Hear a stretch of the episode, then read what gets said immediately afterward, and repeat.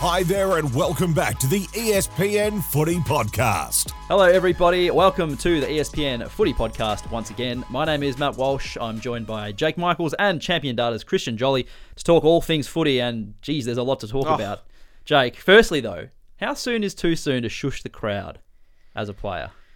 Uh, well, Brendan Fevola used to do it quite a lot, didn't he? But I don't Yeah. reckon he ever did it before he'd kicked a handful. So Brodie Grundy uh, didn't love it.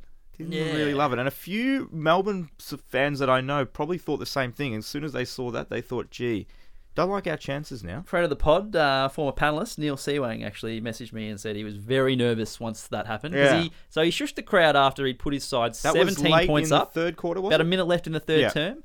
Uh, but in a very fun twist of events, he was on the bench when the final siren went. And they cut to Hinkley celebrating the, the Port win, famous Port victory in the rain Friday night. And in the background, you can see a couple Oh, I of Port loved it. fans just leaning over the fence and shushing Grundy on the bench. It was so good. it was very good. We, in in all fairness to Grundy though, when he did kick that goal, it looked for all money like Melbourne were going to run away with it. So full credit to Port. yeah, well, seven on the trot now, and uh, Ken Hinkley looking pretty tenable, if you ask me. Christian, any any thoughts on the power? Where do you rate them in terms of the premiership contenders? Are they up there? Yeah, they're definitely up there. Um, yeah, I think there's four or five teams uh, in premiership contention, and then one of them, and again, just the um, yeah, their their game style of what they wanted, what wanted to do against Melbourne, they nailed it. The forward half game and in the wet and things. I know they were a bit behind, but yeah, they've got their game going quite nicely, and yeah, playing a very identifiable style, which is what you want when you're a good team. Well, there's plenty to get to today, including Dimma's departure from the Tigers and what that means.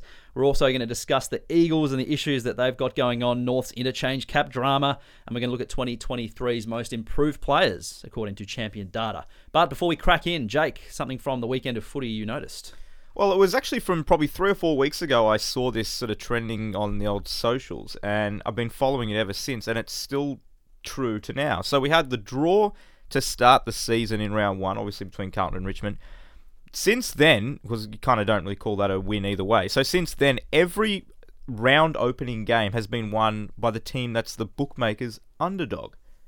How's that? Nine weeks in a hmm. row since that draw, every round opening game won by the underdog. So you'd probably assume that the host broadcasters would be pretty happy with that kind of stat.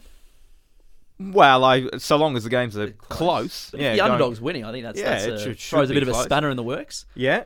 Uh, Um, Roaming Brian going to the uh, the rooms that, of the, the team he probably didn't expect to go down to. how's that though? I just thought that was, um, yeah, just you wouldn't see that every a lot. I mean, Carlton is the favourite this weekend to beat Sydney, Well, so Swannies, they're on. it doesn't bode well for the Blues. Christian, something from the weekend that took your fancy. Uh, yeah, well, exactly. Took my fancy. Is probably something I heard rather than noticed. Is Sam Durham's post-match interview after kicking the match winner against Richmond, and just the rawness and the, I don't know, just the, the I don't know bluntness of it. He was sort of I don't know if I can say the word that he used on the on the uh, on the interview. It sort of said you know he was shing himself as the ball was coming to him, and he'd shanked a few. And it was just. I Sort of said there was no media training drawn upon Very during that interview very raw, and it was a very identifiable moment in the game. I love hearing players talk about. And you hear LeBron James do it in basketball. I'm a big basketball fan. He'll talk about individual parts of the game and different parts of play. Hearing a player actually sort of sum up that last that last moment of that game was just awesome to hear. That's Mike, something- Mike players up during the game. They they have done that in the past, but all you hear is just rah, rah, move back, you know that kind of stuff. I don't. So- I don't mind the uh, the thing Fox do with the, where they go back and rewatch the grand final. I wouldn't mind a, a, a game where people just watched five minutes of footy with two of the players, and you, you just go watch the Collingwood Carlton game with you know Sidebottom and Pendlebury from the weekend, and go watch some of Darcy Moore's intercept marks and just watch them reaction to it and things like that. I, I find that stuff fascinating. Speaking of, that was something that, uh, well, it's one of two. Well, I've got a couple of things, but that is one of the things that took my fancy. Is when you messaged me uh, on Monday saying that um, Champion Data had gone through and and revised Darcy Moore's intercept mark count. So instead of having a world record, I love using that term in footy because it's very American. Uh, world record eleven, he actually only has ten, which is a record shared with a, a whole host of other names. Yes, well, we revised it or corrected it, whichever way you want to. Use it. How much hate it. mail were you getting on the on the Uh, socials? not too much. I think. Um, yeah, I'm not, I'm not too sure how much we got this uh, late yesterday afternoon, but I think the coaching news last night might have uh, paved over it a little bit. But basically, in a nutshell, what happened was at the end of the first quarter, the ball landed in Darcy Moore. Carlton player kicked it. Ball landed in Darcy Moore's hands. But what we have as a rule at the end of the quarter is your action exists before the umpire's whistle. So if you kick it before the umpire blows his whistle, we will count the kick. So the mark was originally paid because he sort of he grabbed the ball before the whistle had been blown by the umpire. But watching the vision and reviewing it, the umpire never paid the mark. So again, I think I spoke about it on the pod before. Ah. Out of bounds, ball ups, marks, goals behind. So the They're first not whistle was the, stats. the Correct. He only the blew the siren whistle, to end the quarter, so he never actually blew a whistle to pay the mark. Right. We're bound by the umpire awarding the a mark with his fault. whistle. so if the umpire blown it's for a mark, it's no one's. It's probably our fault for giving him eleven on the day. But as I said, we- it, in the end, it's correct that he got ten. Um, it was just that we had one miscounted at the end of that first quarter for, for that one day. Uh, so something else I noticed was Xavier O'Halloran, good young exciting player for the Giants, was standing on the mark at one point during uh, the Giants match and look standing there pretty pretty studiously, and the umpire behind him is saying, "Brent, Brent, back two meters, Brent." And of course, poor old Xavier's not named Brent, so he's not thinking he's being talked to. Should have known Brent Daniels. He was probably best on ground. Uh, anyway, so so poor old Xavier O'Halloran has given away 50 metres, probably still wondering what it was for, uh, because the umpire got his name wrong. Now, Christian, you're of the opinion that if you hit two metres back, whoever you are on the mark needs to get back. Oh, it's just a bit too much blame put it, being put on the umpire for that. Yeah, he messed up the But name, who's to but say a that fifty Brent- is a fifty, I- and I get it. But um, to me, and it, that's the problem. The the problem we've created is the umpires coach too much. The umpires are talking way to get it out, get it out, move it on, move it on. Sta you know, just give that one instruction. Come back two meters. That's all he needs to say. So maybe they they're a bit too wordy, but it, at the end of the day, it is the player on the mark's fault or you know duty duty to get into the right spot, and the umpire was trying to instruct it. Unfortunate, it was the wrong name, but not his, not the umpire. Should umpires be calling players by their names? Wouldn't it be easier to say the numbers in that case? 33, come back. All right, who's in the ruck? All right, 2 and 15. Uh, I think you should call, you call them you call them their name. I mean, but how often do we see this? It's not like we get a mix up every all the time. No, that's true. That's fair enough. Uh, but anyway, just something that I had a bit of a giggle at. Poor old Something Brent slash Xavier. uh, look, heaps to talk about. We've got uh, a limited amount of time to do it in, so we've got to just got to squeeze everything in. But Dimma, Jake, last night the news broke that uh, Damien Hardwick would be stepping down. We've since learned this morning, this is Tuesday morning, that he won't even coach this week. This is effective immediately. No farewell game. Uh, he arrived at the press conference in, in casual dress. Uh, a bit emotional, um, but Very emotional, as, and as, as you would Look, be. Richmond's longest serving coach, 307 games, uh, 100 and- what is it? 170 wins, six draws, and 131 losses. So a win percentage of 56.35%. But obviously underlining his tenure as the three premierships in that time, including the one in the hub in 2020. It's Hmm. uh, it's a fair old resume to leave behind.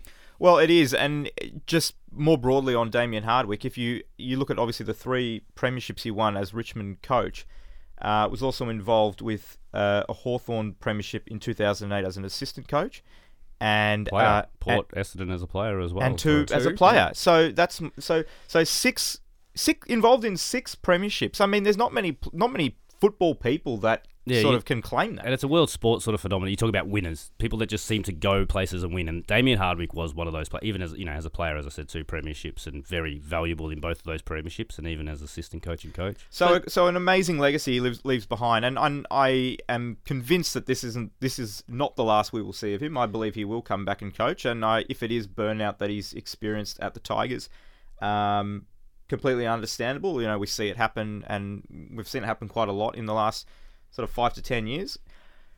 I probably hope that he doesn't come straight back into coaching next year because it's sort of I think that's a little bit of a bad look if he sort of you know once Richmond's sort Why, of on why the do you say that out of interest? well, I just think Richmond just on the dec- clearly on the decline. First time in seven years trending in the wrong direction. Mm-hmm. He's been there through tough times already. He has, but that was early in his early in his uh, tenure where he wasn't. He wouldn't leave on his account. He wouldn't say, "Well, I'm," because then he would never get another job again. Yep. But now that he's won three premierships, I think the, most clubs would be lining up to to have him coach their team. So Yeah. I don't know. I just think if he is truly burnt out, that's a completely reasonable and fair enough reason to to step down.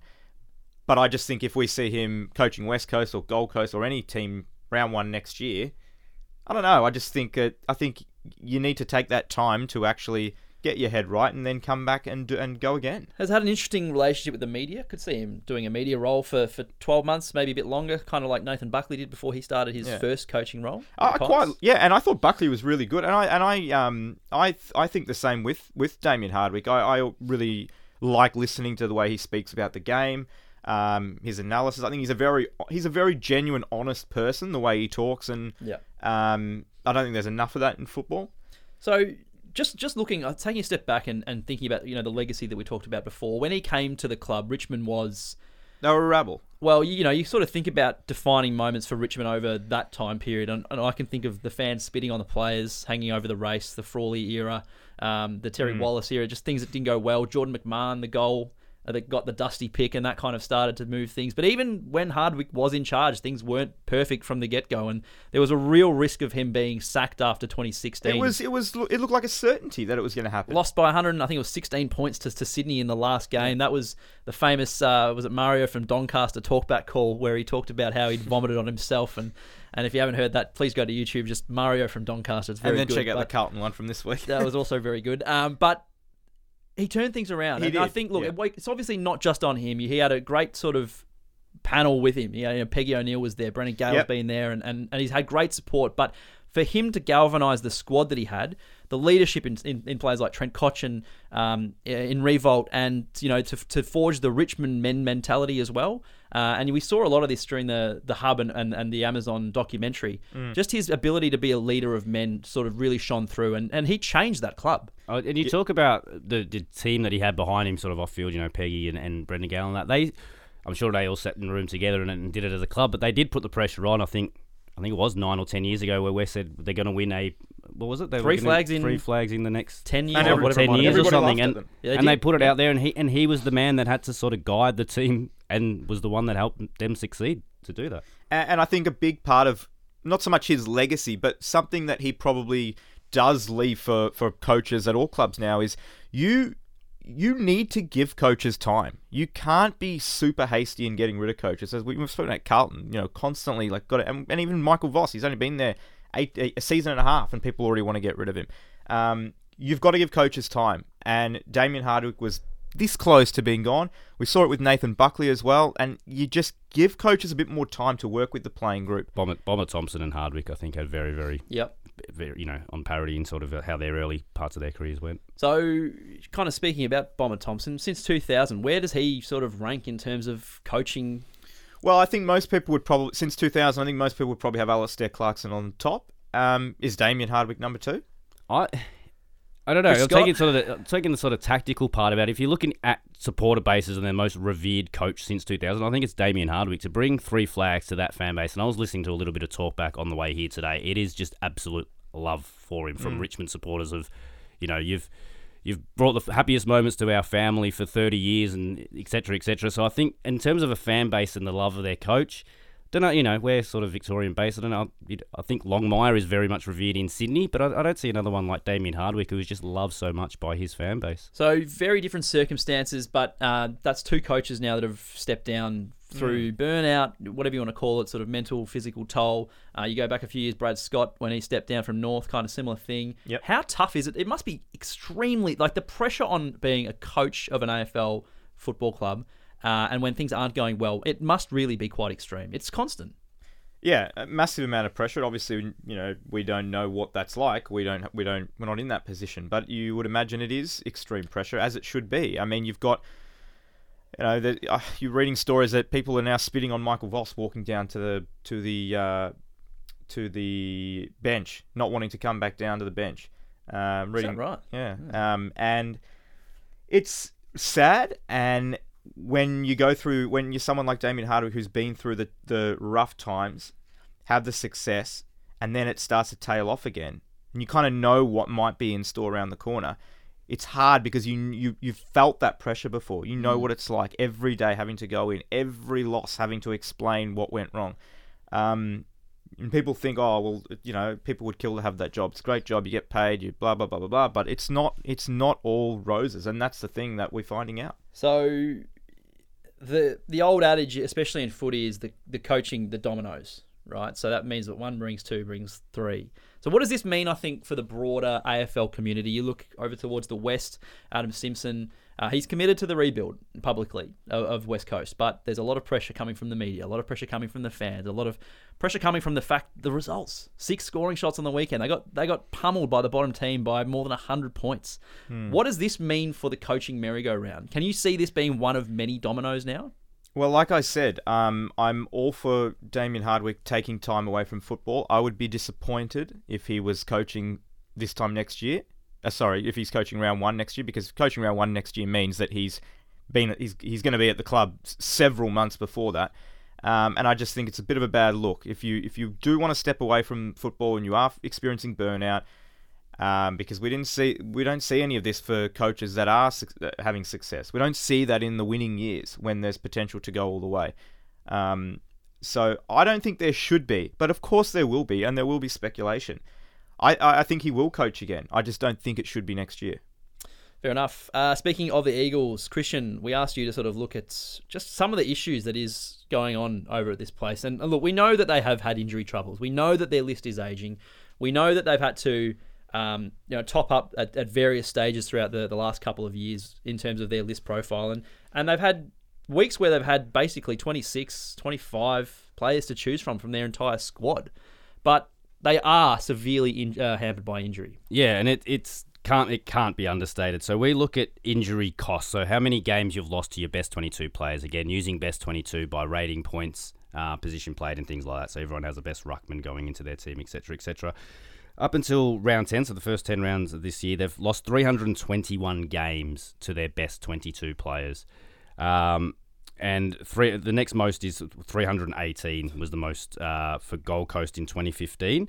But then you've got West Coast 2022 at 258 uh, as the third most. So it's So two I years in a say, row that they've it's been in been the a- top three, and this is both at round 10. Yeah. So So my my thoughts initially, and we've talked about this on the podcast before, is the Eagles possibly went one year too long trying to continue the, the hunt for a premiership. Hmm. You looked at the list profile. I think we talked maybe it might have been last year, and we looked at the And it's very easy to ten of when the you, top 12 you, players were probably 30, 31 and, and, and over. Yep. And injury prone. You look at some of the names that, that are on the injury list week to week. You know, it's Elliot Yeo. It's um, Luke Shuey constantly. It's Nick Nick, Naitanui. It's yeah. it's um, Dom Sheed's Dom Sheed's been underdone yeah, Tim. Kelly's had Gaff hasn't been the player he has been. So the senior players have been either not on the field or have been out of form. I mean, you look at the you look at um, uh, Andrew Gaff's performances before the Andrew Brayshaw incident, Mm. for example, where he was you know all Australian, had to miss the flag year that year. He's just not been the same player since. No. And so this is a club that has, you know, tried to, to go one more year, one more year when they thought they could could continue to, to press. Um, Josh Kennedy's not there anymore. Darling has been the player he has been, and it's just kind of all. It's been a house of cards, a bit of a Jenga. You've pulled out one too many Yeah. of these Jenga blocks, and the whole thing's fallen down.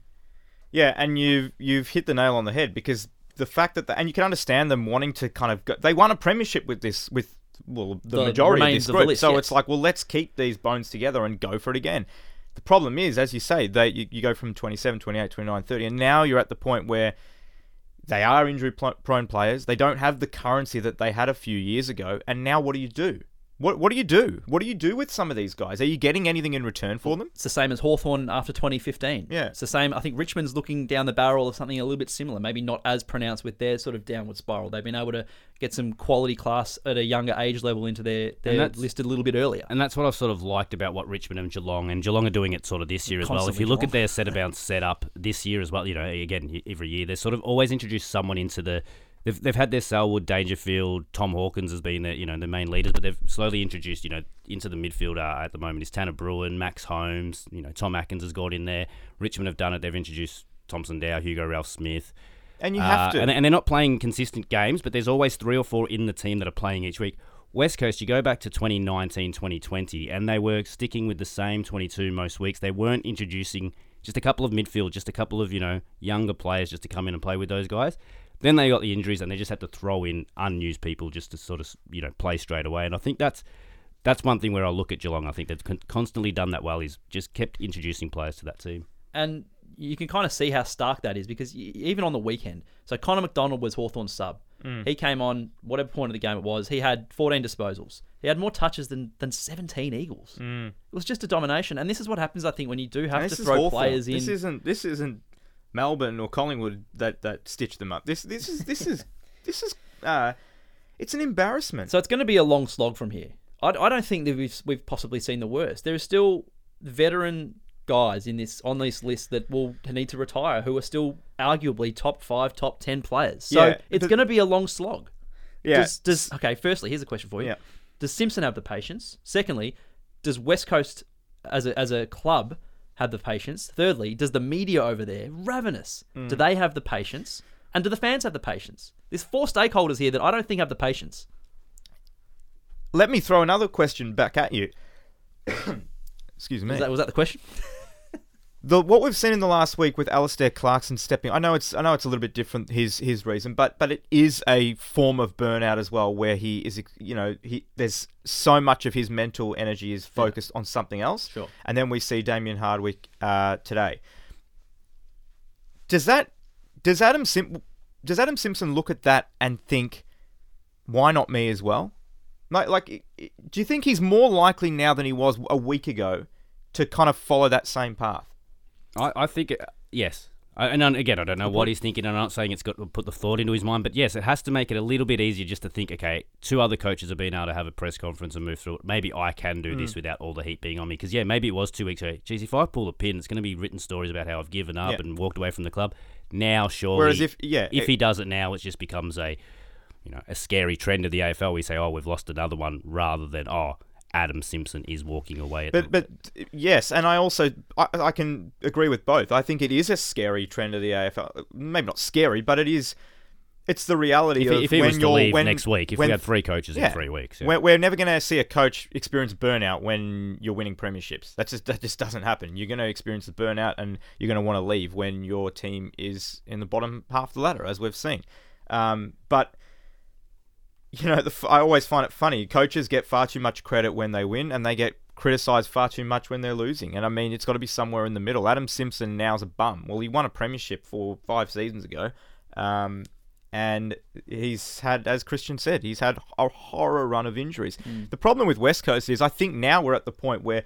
Even if they got all these all their players back, I just don't think they're as The good as impact what they they're gonna have is They're not not, as good there. as what they were in 2018. They're not that good anymore. Yeah. So um, no, we'll talk a little bit more about the Eagles later in this podcast, but uh, probably time to move on for now. Last week we teased this, Christian. We put you to task. this is it's funny how this has just sort of been bumped down the order a little bit. Well, This was going to be our lead item uh, on Sunday, They basically. should have saved it for next week.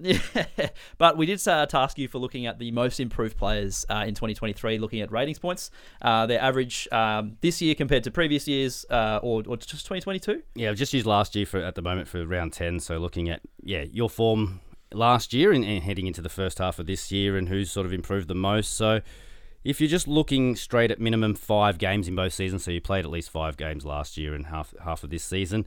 Uh, three Giants players actually come up on top. I think two of those were sub affected last year, and their numbers were quite low. So Daniel Lloyd comes up as the you know 57% jump in rating points from last What year to this year. Um, Nick Haynes is second, and, and Xavier O'Halloran, uh, one of our favourites, or Brent. Brent's. Yeah, he, he's, he comes in third. So again, maybe that's a little bit in game style and position changes with a new coach, and just more opportunities for some of those guys. Although Nick Haynes, um, you know, I don't think he's at career best form, but he's just he's gotten back to where he was after he a, after a really down year. year, yeah. yeah. so. Um, he's a big one, but yeah, the fourth name that comes up on the list, I think, is a genuine most improver. I think five or six years into his career, Chayce Jones uh, at Adelaide, who sort of uh, made the move from you know, a, a back pocket who sort of. I, nothing always watch him play back pocket. I'm like, he's not an offensive play. He does their kick ins, but he's not their quarterback Yeah. or anything. So he sort of had that positionless play. He's, he's moved up onto the wing and he's been quite valuable for him. 18 disposals per game, which is six more than his previous career average. And um, sort of, yeah, top five and 10 in, in a lot of sort of ball movement stats for Adelaide. So sort of adding a lot there. Next on the list is, um, you know, the guys that we usually get are the recycled players. So Ollie Henry's the top of those ones. Again, just a lot of sub-affected games at Collingwood and came on and probably played a quarter here and there. He's played three or four full games for Geelong now. Uh, Bailey Banfield, Levi Casboult are sort of up there, but yeah, Jason Horne-Francis is another one.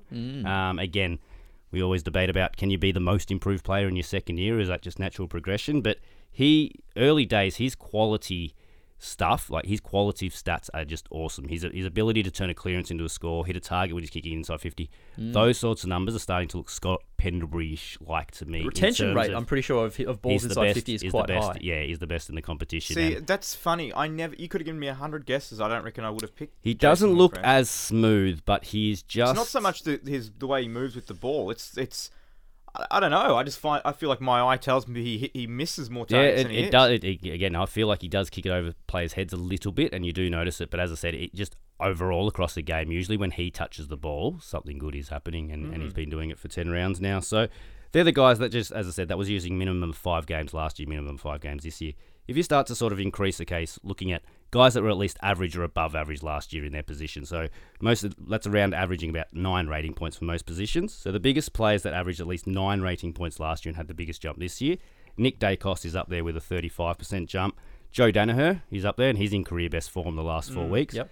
Uh, can I call him my boy? Zak Butters is third. Well, actually, we were talking about this in the office yesterday, and uh, well, what did you say? You said, Jake, that. Uh, Well, he- I said, and I think I mentioned this. so your big call last season last year. yeah, was um, Well, uh, that Zak Butters would win Brownlow, Norm Premiership, Smith, Norm and, Norm Smith in the in, In the same year. Yeah, and it was a bit of a running joke. and that it halfway through the year, we miles sort off of- the mark. Yeah. I tell you what, it's a chance this year. In- injuries got him last year, so yeah, Yeah, give, give him a that's go. true. And Uh, uh, well, so- two of those top three you're looking at are also leading the coaches' votes by quite a fair bit. They're equal Yeah. on 51 points, so that's Daicos and Butters. Uh, Daniher, as you said, in uh, career best form, but um, given we, we were talking about Port before, seven straight wins, there's a few Port players on this list. Yeah, as I said, as like looking at the Giants players when they first came up, I thought, geez, you know, as a team they haven't improved much. It was probably more about, yeah, as I said, positional changes and new coach giving guys new roles. But yeah, looking at the sort of, you know, the the leading um, most improved players, I said, yeah, Nick Daicos, Daniher, and Zak Butters are three three of the top four teams right there, getting their most improved players. Connor Rozee also on that list. Toby Greene had a fantastic year. Uh, Jared Barker's man, Errol Gulden, also one of the most improved. So uh, plenty on there. Um, do we expect like I know that we're only looking at this sort of halfway through the season, but these are pretty like cons- like these are players that are con- have been pretty consistent so far this season, and you just expect that this is going to be the trajectory and the baseline that we see going forward.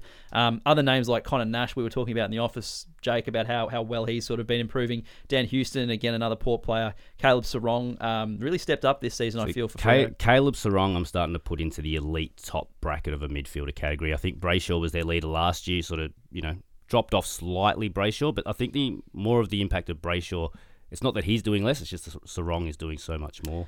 Your man Charlie Ballard also having a very, very solid season in defence.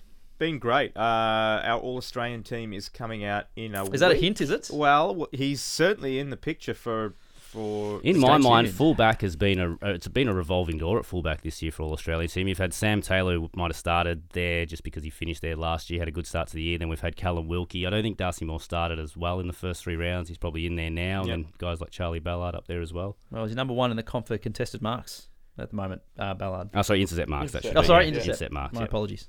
Uh, good stuff. That is that is good. Um, now we do this every week. The one telling stat from every game when we go through every game for the week, uh, and um, just pick out one stat that, that really took our fancy and really uh, like played into the result. Uh, Melbourne and Port Adelaide, very very fun game to watch. In Good the game. rain, Zak Butters played one of the great games. Forty-one disposals, two goals.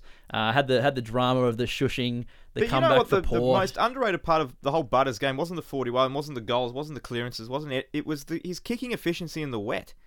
He barely he, he hit every target in the wet. That was often after bouncing off a bloke too to win it, and sort of you know he was uh, it was physical and clean across the night. So he finished with 41 disposals, eight intercept possessions, eight inside 50s, two goals and two score assists. So I went to minimum of 30 disposals, seven intercepts, two goals, two score assists. That's happened. Uh, I think 14 times in the last few years, but no one's ever reached 40 disposals with those numbers. So, yeah, sort of the first one to have 40 disposals, seven Is it intercepts, the two best goals, game score anyone's played this year? Uh, again, I have to check the rating points. I don't know if it was as high as a couple of early ones. Again, goals. Um, you know, I think there was a seven or eight goal game Kerno earlier this year. nine Yeah. against. Yeah. Uh, Uh, that might have been slightly higher, but uh, for a midfielder, yeah, would definitely been up there. For me, it was the 14 ground ball, um, which in the wet is just. And that's what I said. And stuff. those ground balls Yeah. were just some Just of the clean. toughest ground a balls clean- I'd seen. Yeah, player. and yeah. Oh, it's funny. I I, I kind of chuckled because it was a the narrative was how great the game was. It was the best game we've seen, and it was fantastic. But I, I honestly thought Darcy Moore's performance against Carlton might have been better. There you go. Uh, North of Sydney. Look, honestly, signs or like not just the interchange infringement, which we might touch on later, but all signs pointed to Sydney losing this game. They've just lost something in the midfield, Christian. Something at the engine at the coalface. Yeah, so I think in the last Josh six in the last six weeks that was. That was their, obviously their first win for six weeks, and they've I think they've dropped to seventeenth for uh, contest possession. And a lot of rankings that we look at now, if you're seventeenth, it's pretty bad because only West Coast is below you. So there's, it's very hard to You're get basically eighteenth. last. For, it's very hard to get eighteenth for a lot of the stats for some of these teams now. But yeah, Sydney sort of really dropped off in their midfield contested possession winning, uh, and and North sort of showed that. So clearances and pre-clearances, North were plus sixteen, so crashing in and sort of getting there first. But again, we talked about usually post clearance contested possessions, probably more about setup and experience and things like that. Sydney were plus 21 in that, but a lot of that was in their defensive half and in their defensive 50. So North getting a lot of first use.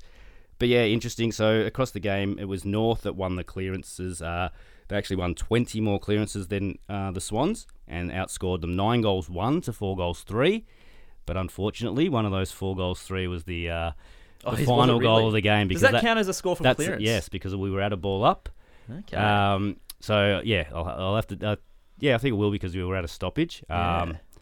Actually, now, now that I'm thinking about it, because the play hadn't restarted, they may actually go down as a turnover uh, because the umpire hadn't thrown it up yet, so it might actually be a Stay turnover before follow up on before the clearance. So I might have got that one wrong. But again, that that was where North looked good. Were getting the ball first, winning the clearances. But again, Sydney were just able to sort of finish off in front of goal a little bit better, um, and sort of, as I said, just win that general play contested ball a little bit. But a big issue going into Friday night for Sydney is they're coming up against a team that relies on contested possessions, and the big thing that's that's sort of hurting the Swans at the moment is that inability to get there first. Uh, Jake, Harry Sheezel, would you persist with him through the midfield and of half forward instead of half back? I think so. I don't know. I don't know why. 26 and two goals. Very good. Is he the? Is, does he get the rising star right now? Uh, you'd have to be the favourite, but Yeah. I'll I'll go ahead and make a big call. I think in two or three years' time, North have got the best inside and outside midfielder going around. That that debut from Wardlaw and what Harry Sheezel's done on it, Nick Daicos is also in the conversation. But those two Throw could be LDU in the when he's I was fit. about. But yeah, I know exactly. He didn't play it. I've forgotten about him. But just in terms of, yeah, that the the cleanness of Sheezel on the outside and that the toughness that Wardlaw showed for game one, uh, I think they're going to be two beauties for the North. Uh, Dogs in Adelaide, the uh, Ballarat game. Last year was a bit of a thriller. This year, not quite does. as. Yeah. Uh, the old sco- 30 scoring shots sort of uh, prevailed again. So Bulldogs had the 30 scoring shots. So just going back to the start of uh, 2021, I think I've looked at. So the last two years, it's uh, the last three years, sorry, 184 wins and 11 losses if you get to the 30 scoring shots. So again, uh, Bulldogs had that avalanche. But the one, again, we just spoke about uh, post clearance contested possessions. Adelaide, well, you know, Bulldogs won that by 40. Adelaide have been the number one team in that stat. We're about plus 15, plus 20 going into the game. That's what a lot of their game has been built on, that ability to get to the next contest.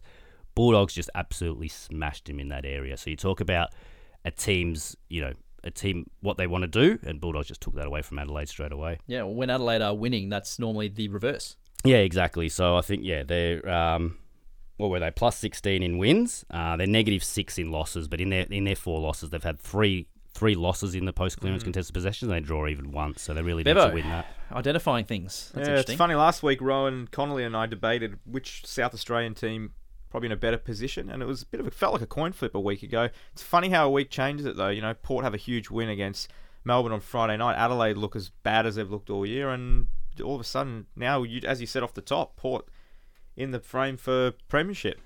Freo, three weeks in a row, they've scored 100 points. Mm. This is very interesting because First earlier in the year, we were. Did they do that last year? Oh, that's a I'd have good to question. double check. Yeah. Uh, but yeah, so suddenly finding something uh, forward of the ball. Jye Amiss was pretty good, another three goals. Uh, Walter's just sort of back to his vintage best, and and look, Geelong have really struggled, I think, without Dangerfield and Guthrie in that midfield. Yeah, it was a, a weird game. I think um, the margin probably flatters Geelong a little bit. Um, and looking at sort of the uncontested uncontested possession count for me, so plus 107 for Fremantle. So I think Geelong sort of took the took the notion that Freo were going to get the ball first and probably going to move it better. Again, they had 107 more uncontested possessions, but Geelong won the inside 50 count by plus seven. So Geelong were going, getting it, bombing it forward, and getting it forward as quickly as possible. Didn't have a player finish with uh, 20 disposals in, in the game. I think that's the first time in uh, 12 or so years that a team hasn't had anyone reach 20. Um, so yeah, Geelong were very much sort of you know not trying to sort of play around with it too much in the midfield, sort of just really rolling back uh, when Fremantle had the ball, um, sort of try to win it back. But yeah, plus 107 uncontested possession just showed Freo just controlled the tempo of that game and probably could have won by a bit more. Uh, Cats, you worried? Uh, no, I'm not. They'll get players back. I, I think so long. Yeah, they, exactly right. I, I was, I kind of raised this last week, um, and it was more around Dangerfield than Guthrie, but you can certainly throw Guthrie into, into it as well. Yeah, they they just don't look like the same team without Danger in there. I mean, he is the guy that when he's on, the Cats look a totally different team, uh, and that, and he was back of last year, obviously through the final series. So yeah, they'll get players back, um, and they'll be better. I think uh, it's just a matter of staying kind of around around the mark, um, and yeah, then making that charge again like we saw last year. Uh, Q Clash. Was almost there. Disappointing. Oh, it was almost. It was a well. We said this yesterday. A very Gold Coasty loss. They're sort of there for three I said quarters. he, he could have looked at that game and summed up any of Gold Coast's past nine seasons. Pretty good for half the game and in it, and then just faded away. Kick the first goal of the fourth quarter. You think, hello, there might be something on here, and uh, unfortunately, it was With, just a, with that said, and and you know, I, I watch all Gold Coast games, and I I see the improvement there, despite what people say on the, the win loss ledger. But Lions at I, the I Gab think Br- tough. Brisbane, Br- Yeah. well, Brisbane at the Gab has been tough for the last few years, but I think Brisbane this year looks is, is an even tougher assignment. And they, they just seem to have the wood on Gold Coast. So I said coming into the game that I was expecting it to sort of be close, but I've expected a few other Q clashes to be close, and Brisbane just seemed to sort of embarrass or just just sort of put a stop to any momentum that Gold Coast has got going. So they're on. Uh, they've won the last eight Q clashes by at least 15 points. Uh, Brisbane over Geelong. So the only other uh, eight game 15 Gold plus Coast. win streak is Geelong over North Melbourne. So again, Brisbane over Gold Coast at the moment is is sort of they got the wood on over their opposition more than anyone else. Uh, Hawks and Eagles, we kind of talked about just the one-way procession that was. Uh, Hawks were able to move the ball pretty freely, and We're, just we're skipping Essendon and Richmond. oh, have we? Yeah, we have too. My apologies. Uh, Dreamtime at the G. We talked about Sam Durham's winner. Um, not a not a bad like game-winning goal to mark it in the square. It's not like you've got the pressure on you. Firstly, to be like you know forty Felt like out. the Gary Rohan when Gary Rohan took that mark, Mark, against yeah against the uh, Rohan. Bombers. Yes. Um, yeah, It's Couldn't kinda like, possibly miss it. you know, you can, you can let the clock wind down. yeah. Um, Players celebrating in the background. Did you see actually the Bombers set up for a for a behind just in case? I didn't notice that. No. um, yeah, good game. Yeah, I was, uh, I was Scrappy, scrappy. but but it, sorry, yeah. Close finishes are always interesting, and, and especially with a big crowd like that. Um, Bombers were able to reverse a, a, a decade long hoodoo against uh, the Tigers as well. It was uh, well, it was good for footy. Yeah, it was. Um, and Essendon is sort of yeah really impressed on that night. But again, looking at Richmond um, and from point, their point of view, they had 27 unforced giveaways. So we talk about turnovers. You, you, you know, turn the ball over 60, 70 times a game each team, and some of those turnovers we call as takeaways. Whereas you've kicked it to a contest, the other team has just won the ball back. So it's not actually a, a blatant error by you. But yeah. A giveaway is an error by uh, by the player disposing the ball, and then we have forced giveaways and unforced. So forced is when you're under pressure, unforced when you're not under pressure. They had 27 unforced giveaways, so no pressure, and they're just kicking it straight to the opposition.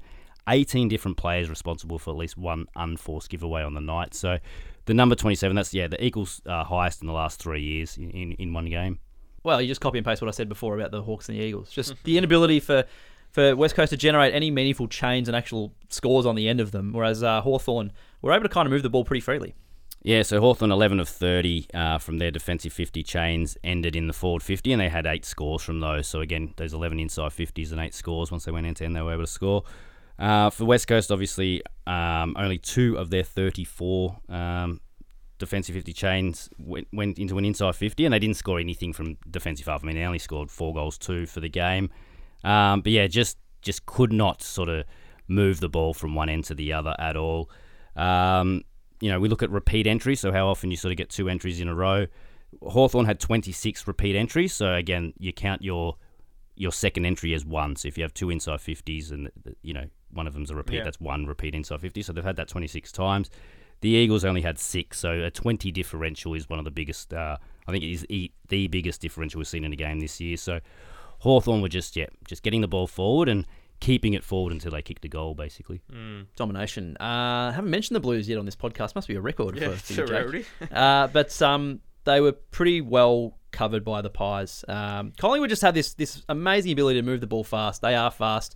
Uh, they get good looks inside 50, whereas the Blues were just struggling to get to any meaningful position and, and convert their chances. And Yeah. if there was, and sorry to jump in, but if there was ever a game that really does highlight the fact that some that we we fixate on some numbers and statistics more than others, it's that you know you look at some of the the areas at Carlton, either were 50-50 and in inside 50s or clearances they won, and can, I think. Uh, Disposals one, you know, and it's just kind of like you, you watch the game and it was just a total domination for Collingwood. Oh, I was about to say that about the inside 50 count being even. I, I, watching it, I felt that it was even. The ball wasn't living down Collingwood's end. It was just how clean they were able to move it when they And got direct. it, and how much sort of sideways movement and backwards movement Carlton had to have when they got the ball, just because Collingwood their wave running. Their wave running offensively, but their wave running defensively is just as good. Such but, good to, footy to watch. It's amazing. Yeah, but again, Carlton more scoring shots, and everyone sort of thinks, oh well, that you know they, they could have taken their chances more and things like that. But I was watching it just thinking, Collingwood are getting it to spots where they just could not miss. They were kicking on. goals from the top of the square, taking marks twenty out directly in front. Carlton weren't getting any of those looks, so I had a quick look at it. We use expected accuracy for all the shots you've taken across the game. Mm-hmm. Carlton had an expected accuracy of 39% across that game, so their shots they were taking, Tougher comp shot. average is 39%, uh, which was the lowest of any team for the round and the fourth lowest or fourth hardest shots of anyone for the year.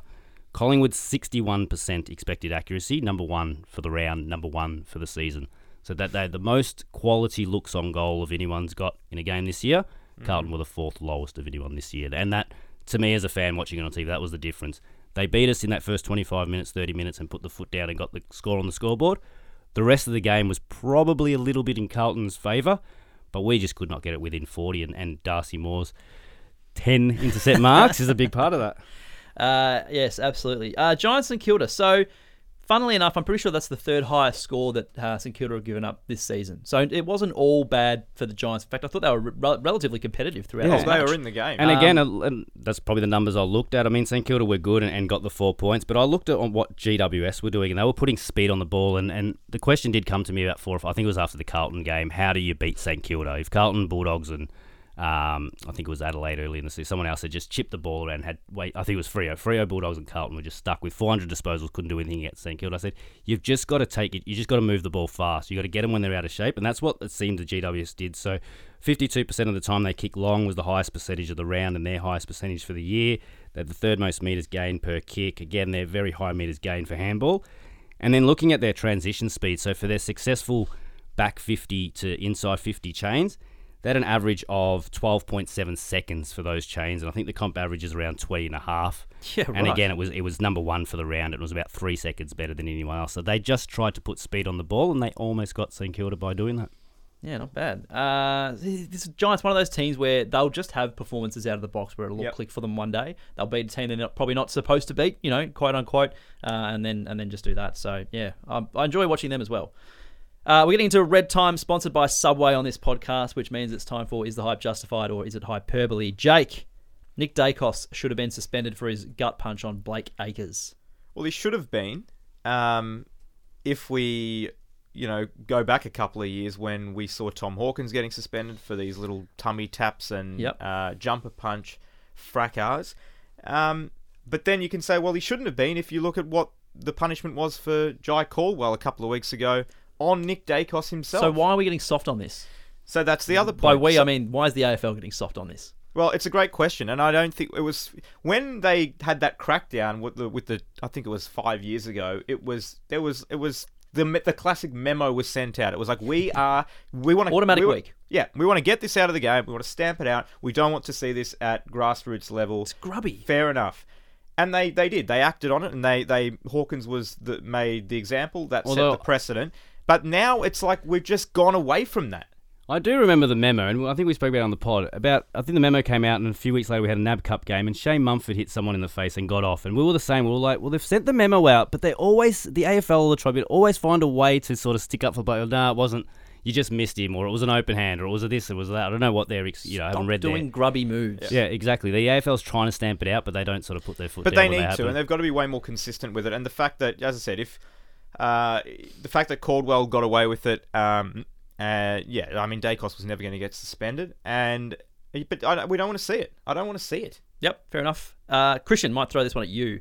If West Coast finish last, they should trade the number one pick, as others in the media have said, for quote unquote a bounty of picks. Uh, I'm not across the draft at the moment, but I am sort of laughing to myself that everyone has an opinion on what West Coast should do. Uh, my best opinion would be do what you want to do. Whereas, like, they should not be listening to people in the media and people saying they should do this. Of course I, they I- shouldn't.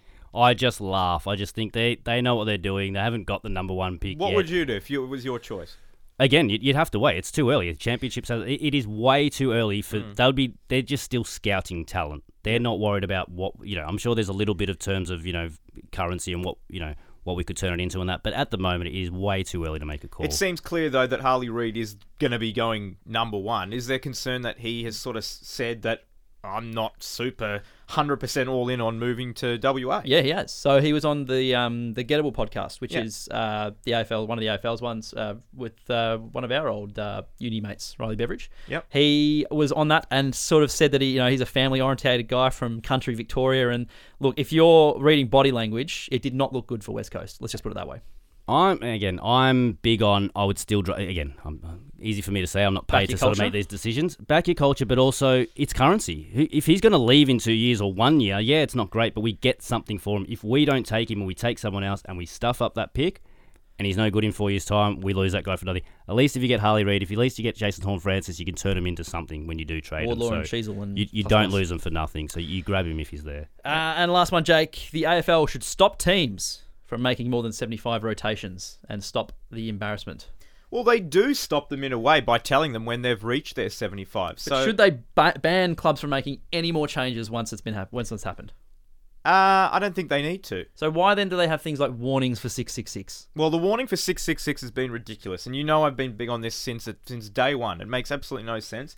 Um, but that that's a separate issue. That shouldn't be there at all. But no, I, I don't think they need to. Don't don't make a 76th interchange. You, you're, as in you, as in Champion Data, keeps a very close eye on this because you kind of have to as you're tracking all this sort of stuff. Who was at fault here? Uh, from the vision. So again, just a, a bit of uh, clarification on what happens down on the bench. So there is two counts. We count our interchange moves at Champion Data for the clubs um, and for the sports scientists and that of tracking who's on and off. We track. How, how's that done? Is there someone just watching the bench at all times? Yep. yep. Someone's on the bench from Champion Data. Uh, no, we sort of we've, we've done a few from the bench, but we're usually up in the in the media box, um, doing it from up there. So again, just watching every single move. Blood rule injury is you know best case scenario injured out for game. We sort of we tag all that so the media again there's uh, live viewers that sort of show you who's on the bench and whether they're injured. The ICC count is something separate. So the I- AFL have their own iPads and they're actually counting moves and they're not counting the moves that you know the blood rules and things that they shouldn't. We're counting every move. We count if you make three changes at quarter time, you, you got three new players coming on the bench that you had from the end of the first quarter to the start of the second quarter. That's three moves. That doesn't count in the ICC count. So two very different counts. So we're tracking the same thing, but from the vision, it just seems like it's North Melbourne's fault. The there is even if the AFL were trying to stop you making that 75th move, they didn't have a chance to because North were on 73. The AFL tell you when you reach 74, but the 74th and 75th move were made at the same time. Oh, sorry, the 75th and 76th move were made at the same time. So they just didn't have the time to stop them. But again, I look at it and everyone's sort of running. We've got to get rid of the rule, get rid of the rule, and it's mm. a shocking way to end the game. 22 other times this year, a team has reached 75 and stopped. It's a very common occurrence that teams are very closely looking at the Well, I think cap. part of it was the fact that the two happened at the same, basically at the same time. Yeah, and there was confusion. so they didn't really someone went back on and replaced someone who'd come off, and Yeah. that there's there's But again, I, I- again, a, a really good interchange steward would have been across that. Even if Liam Shields comes off, you tell him, "Hey, we can't send them. You can come off. That's we not illegal, but we can't put on." someone Yeah. on. You have to you have to recover from your cramp and get back on few years ago. something." And, and that t- that to me is where yeah, a, a really really intelligent interchange steward might have been able to sort of Hmm. quickly come in and say, "Hang on, don't run on. We already know the 76th guys come off. As long as no one runs on, we're okay." But there was just no one there. Brett stop Ratten for me. That's it. He's at fault. Yeah, the three weeks prior, North, you look at pre- previous weeks, North 65, 67, 62 interchanges, and then he tries to fly too close to the sun and gets burned. I don't know if it's his fault though. I mean, is he really concerned with the at that point of the game with the with the s- the game poise where it was? Is he really concerned on, Um, on buck stops with the coach. Pressure's on him, as we've been discussing today. Uh, I think that's all we've got time for today. Uh, make sure you uh, get around the pod. We're at Footy Tips on Twitter if you want to ask us a question, give us some feedback, any of that sort of stuff. Uh, Jake, good to speak with you. Christian, nice to have you in the studio as always. And to everyone at home, we'll speak to you in the next episode. Listen to all the latest episodes by subscribing to the ESPN Footy Pod, wherever you get your podcasts.